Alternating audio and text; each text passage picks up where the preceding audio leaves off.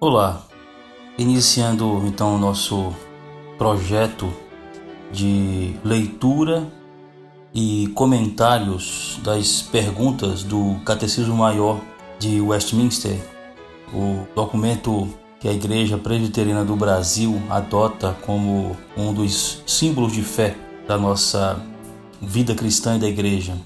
A primeira pergunta do Catecismo Maior é a seguinte: qual é o fim principal? E a primeira pergunta do Catecismo Maior de Westminster é esta: Qual é o fim supremo e principal do homem?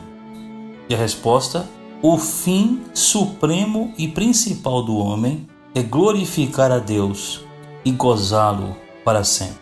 Vejam, quando Deus criou o ser humano, a sua imagem e semelhança, ele criou com o propósito de fazer o homem servi-lo, adorá-lo. E o homem, ele começou a fazer isso até que veio o pecado. E depois que o pecado entrou no coração do homem, o ser humano então, ele se desvirtuou, ele se separou, ele se distanciou completamente desse propósito. E ele então passou a viver para agradar a si mesmo, para se servir.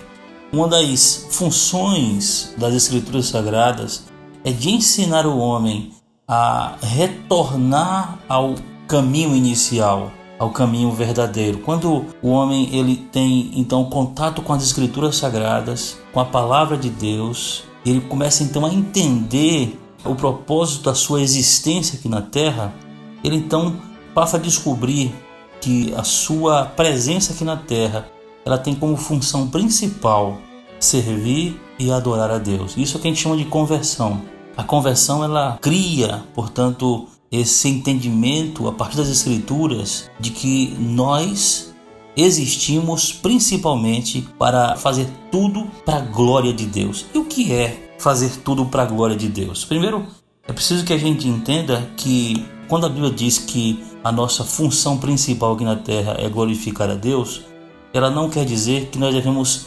anular totalmente os nossos interesses pessoais. Pelo contrário, a Bíblia nos incentiva a viver a nossa vida e buscar aquilo que nós entendemos ser importantes para nós. Mas a grande questão é que tudo o que devemos ou tudo aquilo que buscamos fazer nesta vida, ela deve ser buscada com o propósito de glorificar a Deus. Tudo aquilo que nós fazemos que não tem como objetivo glorificar a Deus, é perigoso e pode ser pecaminoso também.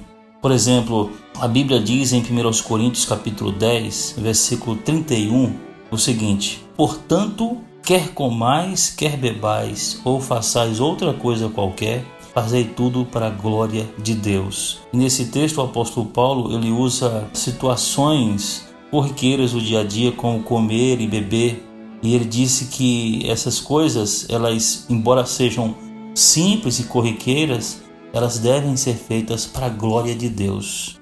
O apóstolo Paulo também, após a sua conversão, ele entendeu que o propósito principal da sua existência é servir a Deus. Quando ele escreveu a sua carta aos Gálatas, no capítulo 2, no versículo de número 19 e 20, o finalzinho do versículo 19 diz assim: Estou crucificado com Cristo. E o verso 20 diz: Logo, já não sou eu quem vive, mas Cristo vive em mim. E esse viver que agora tenho na carne, vivo pela fé no Filho de Deus, que me amou e a si mesmo se entregou por mim. Isso é o que significa entendermos que o fim principal e supremo do homem é glorificar a Deus e gozá-lo para sempre. Quando nós aprendemos a viver para a glória de Deus, nós entendemos que a nossa felicidade pessoal ela está justamente nessa prática, nessa vida. Nós nos completaremos e seremos satisfeitos nessa terra quando entregarmos a nossa vida a Deus, quando entendermos que tudo é para a sua glória, a nossa vida, as nossas ações é para a glória do Senhor. Isso trará ao nosso coração muita alegria. Que o Senhor te abençoe com toda, todo esse entendimento acerca do propósito da vida da existência humana.